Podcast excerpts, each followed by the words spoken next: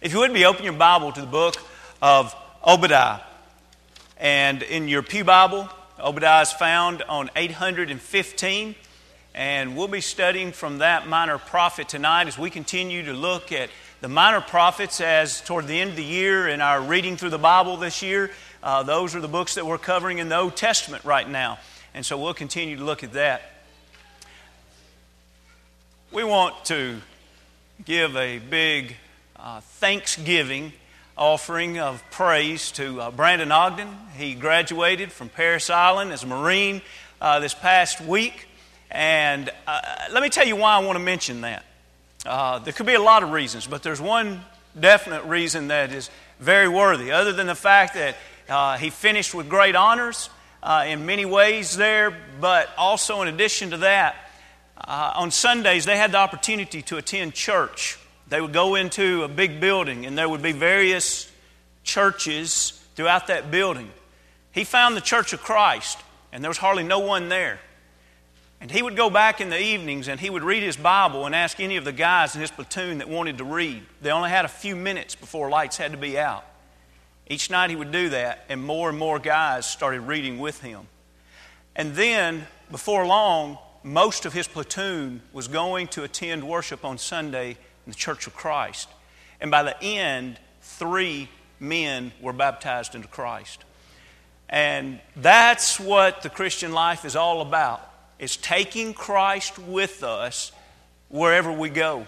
And uh, that encourages a whole church uh, full of people. And I know that uh, there's been a lot of people over the last few weeks that's had an introduction to Jesus Christ. He said that even one of his uh, buddies that attended was an atheist, and he would go with him each week for a while uh, toward the end. And, and what a blessing that is. Let's all think who is it this week that we can influence? Who is it this week that we can speak a good news of Jesus Christ and offer a good word for Jesus uh, to someone else? And let's be praying about it, and let's determine that that we want to make a difference in the lives of others. And it starts first by us living it and by us being the godly and, and the faithful example, and then letting them know uh, that we care about them also. As we look at the books of the 12 minor prophets, as we mentioned last Sunday morning, the book Minor Prophets can kind of be misleading because we think, well, was their ministry minor? No, there was nothing minor about their ministry. Eh, you see, the only reason we call them minor is because usually their books are very, very short as opposed to the other prophets that we sometimes call the major prophets. There are 12 of the minor prophets, and in the Old Hebrew Bible, those 12 were linked together into one book. Now, as we look at a breakdown, as we did last Sunday morning, just by way of review, you see that we have the prophets of Israel, and we see Jonah, Amos, and Hosea in that list. And then if you drop down to the bottom, you see that after the exile, when they were able to come back to Jerusalem and begin rebuilding again, we see Haggai, Zechariah, and Malachi. But in the middle here, we have a list of Obadiah, Joel, Micah, Nahum, Habakkuk, and Zephaniah, and those were the ones that prophesied to Judah. Of course, Judah was the southern tribe, once the divided kingdom, the two southern tribes, and it lasted many more years than the northern tribe. The northern tribe, as you remember, were finally, God stopped protecting them, and as God stopped protecting them, the Assyrians arose and conquered them. Now, several years later, because Judah had moved completely away from God. These six prophets that you're looking at on the screen, they had made their plea for, for Judah to return back to God. And if they would return back to God, God would protect them. And Babylon, Babylonian uh, uh, would have never been able to accomplish what they did accomplish. But God didn't protect them because He was giving them over. And so we see as we read these six prophets, we see a plea being made by either prophets that were of Judah or either to Judah themselves, saying, Remember God or else.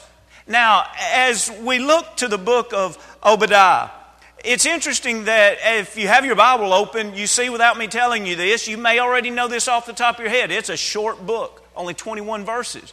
As you look at that, eh, that makes it the shortest book in the Old Testament. Now, what's really neat about studying the book, and one reason why I chose for us just go ahead and study this one book tonight, is because the way it is laid out is very similar to most of the other prophets. But yet we get it all in just one chapter. In other words, we see here that God tells him in this little short book, This is what I'll do because this is what you did. But let me give you hope if you'll turn, there can be something better. And that's what the prophets, that was their message over and over and over. I want to tell you what I'm going to do because of what you did, but there is hope. And friends, it really hasn't changed for us today. And, and we'll conclude with that very same plea after we study uh, this beautiful book of Obadiah. As we look at this, it's interesting to note the fact that Obadiah was of Judah, but yet he was commissioned to go and to prophesy to Edom. Now, if you remember Jacob and Esau, the twins, that remember they struggled in the womb? Remember, they struggled so much in the womb that their mother went and prayed and asked God what was happening.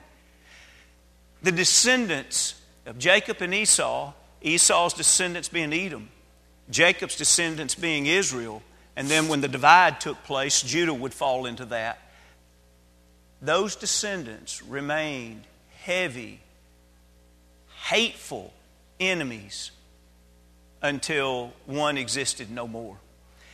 And so, to really appreciate this book, we have to understand that. So, before we go very deeply into this uh, beautiful short book, I'd like for you to take the time to read with me in Numbers, the 20th chapter. Just hold your finger here in Obadiah, and we'll come back. In Numbers, the 20th chapter, I want you to see now, by the way, when we're reading this, this isn't the one occasion. This is just one of many occasions where we see really rough friction between the two descendants of, of these twins. And, and this is kind of a lengthy reading here, but I'd like for us to read it just to get an idea. Uh, because if we can understand this kind of background, then as we go into Obadiah, it makes a lot more sense. And so this kind, this is the friction that we're dealing with. Remember the children of Israel traveling about. They, they want to make it eventually, of course, to Canaan's land, the promised land. And so they need a passageway here uh, as they're traveling along. We're in Numbers, the 20th chapter, and verse 14. Now Moses sent the messengers from Kadesh to the king of Edom. Thus says your brothers of Israel, you know all the hardships that has befallen us how our fathers went down to Egypt and we dwelt in Egypt a long time, and the Egyptians afflicted us and our fathers. When we cried out to the Lord, He heard our voice and sent the angel and brought us up out of Egypt. Now here we are at Kadesh, a city on the edge of the border. Please, let us pass through your country will not pass through fields or vineyards, nor will we drink water from wells. We will go along the king's highway. We will not turn aside to the right hand or to the left until we have passed through your territory. That sounded nice and cordial, didn't it? Look at 18. Then Edom said to him, You shall not pass through my land, lest I come out against you with the sword. So the children of Israel said to him, We will go by the highway, and if I or my livestock drink any of your water, then I will pay for it.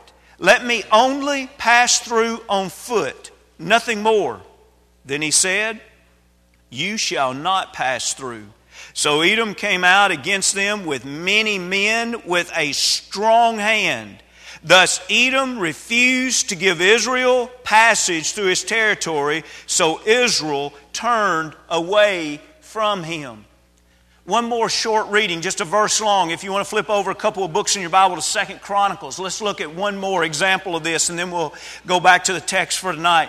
And Second Chronicles the 28th chapter, as you're turning there, isn't amazing how we see something as simple as them needing to pass through, but yet because of the friction that had been passed down through the descendants, absolutely they were not willing to help them in any way. And, and you'll see as we study through Obadiah, that's important to understand because then we see why God says what He says to them uh, through the voice of Obadiah. We are in Second Chronicles, the 28th chapter. Notice verse 16 and 17 At the same time, King Ahaz sent to the kings of Assyria to help him. For again, the Edomites had come, attacked Judah, and carried away captivities. So you see, sometime what they did against them was a lot more severe than just saying, no, uh, we don't want you to pass through our land. There's other times where literally when enemies surrounded them, they would go in and attack them themselves and even loot their things and sometimes even take captives back themselves. And so we have a real strong rivalry here that's taken place for years and years. And now let's go back to our text there on page 815 in your Pew Bible. And as we do this, notice this next slide, and then what we'll do in our remaining time is we'll scan this chapter together. But what we want to do is look primarily for these three tenses.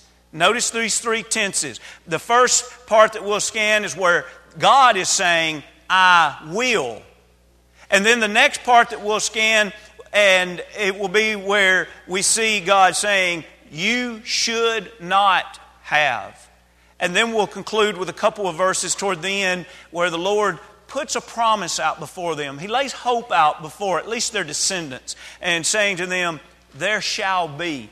Uh, let's look at this first before we look at what's on the screen. I'd like to read verse 1 and then we'll go back to the I will there on the screen. But notice verse 1 the vision of Obadiah. Thus says the Lord God concerning Edom We have heard a report from the Lord, and a messenger has been sent among the nations, saying, Arise and let us arise against her for battle. I believe it's powerful to see the beginning of the parentheses, the phrase there, we have heard a report from the Lord.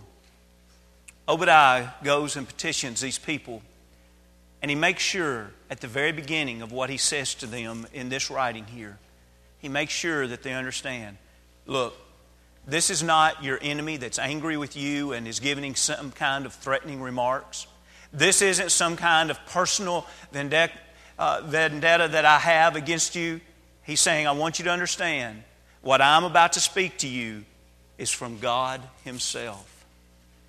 Anytime we open God's Word, we need to be reminded of the fact we're not looking at pages that we can bargain with, that we can look at them and say, oh, those are wonderful suggestions.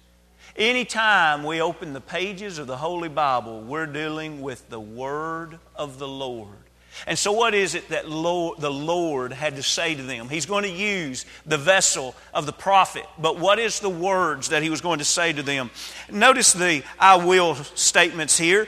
Uh, beginning at verse 2, this is what the Lord says to them Behold, I will make you small among the nations. In other words, he's going to say in verse 2, 3, and 4, I will bring you down to size. They had a problem with pride and with arrogance, and he's saying, I can cut you down. I can bring you down to the exact place that you need to be.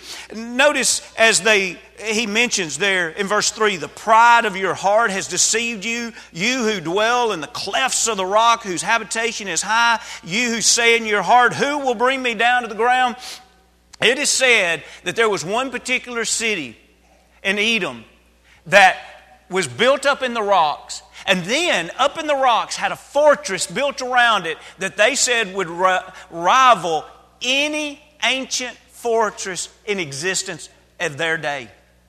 And so you can imagine when they had something that all the world looked around and said, Oh, nobody could ever get in there. That is an amazing setting, and the way they've built it, it's so powerful. And you can imagine the pride and the arrogance they had. Hey, we're safe in here. No enemy can touch us in here. And God says, I want to tell you something. You may think that there's not an enemy on earth that can bring you down to size, but God says, I promise you, I can cut you down to size. Look at the very end of 4. That's how he ends. Verse 4 says, Though you ascend as high as the eagle, see, he's still talking about that setting. And though you set your nest among the stars, still talking about that setting. Notice what he says From there I will bring you down, says the Lord. I want to just read to you one quick verse. You will know it well, probably 1 Corinthians, the 10th chapter, and verse 12. Therefore, let him who thinks he stands take heed lest he fall. Pride is the beginning of a fall. God says that. It's not man's opinion. The next time you and I are tempted to think, man, I'm really getting it together, I'm really becoming the person, we just got to accept the fact if we don't change that, we have just laid a stumbling block in our own path. We have just said, literally, I want to fall. I, I want to stumble. Because God will always punish the arrogant. He says, I'll bring you down to size. But as we read verse 5 and 6, we see that he says to them, I can leave you with nothing. Look in verse 5 if thieves had come to you, if robbers by night, oh, how you will be cut off. Would they not have stolen until they had enough? And then he mentions the grape gatherers. If they came and stole, would they not leave some of the gleanings? Then he says, O Esau shall be searched out, how his hidden treasures shall be sought after. Do you see what he's telling them? He's saying, if you're dealing with man, man may come in and they will steal until they say, I can't carry anymore. They may steal until they say, you know, I don't have anywhere else to put this. Let's just leave the rest. He says, even if people come in to gather grapes and steal from you in that way, they're only going to gather so much, and you can come in behind them and you can gather a few more grapes. You see what God is saying? He's saying, listen, not only can I bring you down to size, but Edom, when I get done with you, you won't have anything. I'm not going to take from you like a man takes from you. I'm going to take from you, and it's going to be everything. Let's read on in verse 7 and notice how he teaches here that I will make your friends your foes. All the men of your confederacy shall force you to the border. The men at peace with you shall deceive you and prevail against you. Those who eat your bread shall lay a trap for you. No one is aware of it. You see, even people that live in their own homes, their servants probably that he's referring to, he says there's coming a day when those that you feed with your bread, they're going to turn on you. People that you think are on your side, when the enemy surrounds, those people are going to turn on you. He says, Listen, I'm God. I can make your friends your foes. I will statements from God. Notice another one in verse 8. Verse 8, he's going to say, I'll outsmart your wisest of men. Verse 8, instead of I will, he's will I. Will I not in the day, says the Lord, even destroy the wise men from Edom and understanding from the mountains of Esau? Keep in mind, they took great pride also in their wisdom. One of the friends that came and sat with Job, he was an Edomite. And you see, those that came thought that they were some of the wisest in the land. And so the dukes of Edom would boast of the fact of the great wisdom that they had. And so God's saying, hey, you bring up who you think is the wisest, that they can figure out every way to protect you or to negotiate with enemies. And God's saying, I promise you, my wisdom will be far greater than any of your wisest men's wisdom. And then finally, he just talks about their brute strength. Look in 9. Then your mighty men of Teman shall be dismayed, to the end that every one from the mountains of Esau may cut, be cut off by slaughter. He's already described this fortress that's lifted up, and now who's going to protect that fortress? It's all these mighty men of Edom. And he says, My arm is stronger than their arm. God is telling very clearly all of the things that he says, I will do. But now let's spend just a few minutes and look where he says, you should not have done this. In other words, why is God doing all these things? All the things He says I will do. Why? When, we're not going to take the time to read 10 and 11, but that's where He goes back and He talks about the violence that had been done against His brother Jacob. And remember, it's not just one act, it's several things. And we've referred to several of those as we began this lesson tonight. Now look at verse 12. This is what he should not have done. He says, But you should not, this is verse 12, but you should not have gazed on the day your brother, in the day of his captivity. You see, they stood by, is what he's referring to here. When an enemy was attacking them, they could have gone in and they could have protected the brothers, their descendants, but they chose not to do that. I want to quickly read to you a passage out of James 4 and 17, another one that you probably know well. And I tell you, if there's a passage that makes me think probably about as uh, uh, serious, as sober as any passage in the Bible. It's James 4 and 17, where James says, Therefore, to him who knows to do good and does not do it, to him it is sin.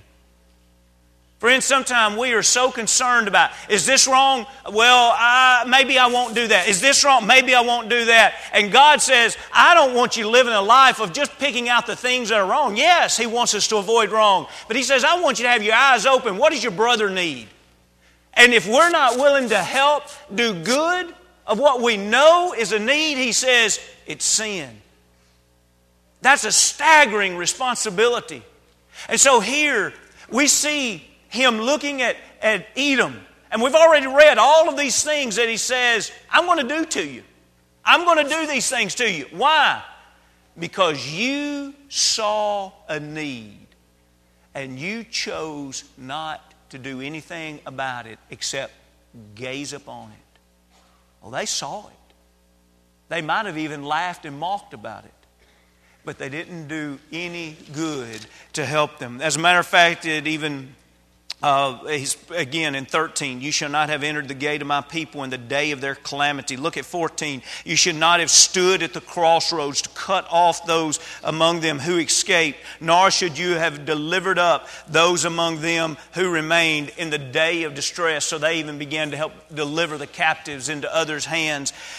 Now, as we think about what he says, I will do because of what you should not have done. Let's close this lesson by looking at this, where the Lord says, But listen, there shall be something good out in the future. Now, what he's promising is not necessarily to that generation because that generation has had opportunity after opportunity after opportunity, and God's going to stop protecting that generation. But whether it's Judah, who also is on a pretty poor path right now, or whether it's Edom, both of those descendants have something wonderful out in their future. If you have your Bible, look at Obadiah, and we're going to look at verse 17 and then skip to the end. 17, but he says, But on Mount Zion there shall be deliverance, and there shall be holiness. Now I want you to skip down to 21 and notice especially the last phrase. When he says, Then Saviors shall come, notice that's a lowercase s. It's talking about various deliverers shall come uh, to Mount Zion to judge the mountains of Esau and notice this, and the kingdom shall be the Lord's. What a beautiful thought.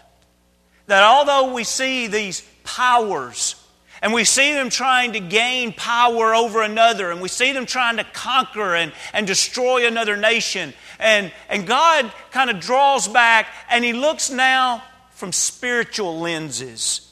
And He says, Listen, I want to tell you about a kingdom that's coming I want to tell you about Mount Zion.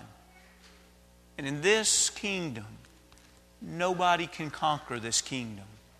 It shall stand forever. I'd like to read just two passages quickly as we close. I hope you'll turn with me in your Bible. Look to Luke, the fourth chapter, and verse 18. Luke, the fourth chapter, and verse 18. We're just going to look at these passages uh, just for summary's sake to try to kind of put a picture on what this would look like for the kingdom to be a spiritual kingdom. And what he's offering is that there can be deliverance of the people. And he's not saying, I'm going to give you back your nationality, your kingdom. He's saying, I'm going to give all descendants hope of another kingdom. And in Luke, the fourth chapter, you remember what Jesus, he, he was fulfilling prophecy in verse 18. Luke 4 and 18. And as we read this, I want you to think was he placing an emphasis on physical things or spiritual things when Jesus said he'd come to fulfill these things? He, he took the book of Isaiah in 17 and began reading in verse 18, Luke 4 and 18. Then the Spirit of the Lord is upon me because he has anointed me to preach the gospel to the poor. And he has sent me to heal the brokenhearted, to proclaim liberty to the captives, recover a sight to the blind, to set at liberty those who are oppressed, to proclaim the acceptable year of the Lord. And we see the things like Him giving sight to the blind, or we see Him taking and releasing those who are captive. Did Jesus come? Now, now please put this question in its full perspective, not just in, in a, a single instance. Did Jesus come? Was His mission to come to this earth and everybody that was physically blind, they were going to see physically once Jesus had lived on this earth. When Jesus ascended back to heaven, was every captive free? Nobody's in jail. Nobody's being held as a slave. Why? Jesus Christ is on this earth. You remember, He came to set free the captives. We say, well, no. He didn't give sight to every blind person. He didn't set every person free that was captive. You realize that what the Lord is teaching here is an emphasis on the spiritual. He came to give everybody spiritual sight. He came to give everybody the opportunity to be released from spiritual bondage. Jesus came to be a part and to establish a spiritual kingdom. And now let's look at the establishment of that kingdom on earth in Acts, the second chapter, and this is what we'll close with. Acts, the second chapter. Hopefully, after studying a little bit in Obadiah, I'm hoping that maybe this passage will mean a little bit more to us. We've probably read it many times. This is the first sermon that was preached. At the end of this sermon, there's going to be a response of 3,000 souls that were baptized, and God's going to say He added them to the church. This is the day the church was established, the kingdom. The kingdom on earth was established on this day. Again, it's spiritual. But, but notice as we begin reading 29, and as we read this, just think about what we studied tonight and see if this has greater meaning to you tonight. Acts the second chapter 29. This is in the middle of the sermon. He has talked in verse 25, 26, 27, 28, words of David. And this is what he says now Men and brethren, Peter's preaching, men and brethren, let me speak freely to you of the patriarch David, that he is both dead and buried, and his tomb is with us to this day. Therefore, being a prophet and knowing that Christ had sworn with an oath to him that of the, fir- of the fruit of his body, according to the flesh, he would raise up the Christ to set on his throne. Remember how Obadiah, the promise at the end is, I'm going to give you a kingdom. Zion's going to reign. There's going to be something. And so now Peter's preaching. And what he's saying is, you remember what various prophets have said? You remember what David has said? They said that it's coming. Look, Look, it's here. Now let's read on. 31. He, foreseeing this, spoke concerning the resurrection of the Christ, that his soul was not left in Hades, nor did his flesh see corruption. 32.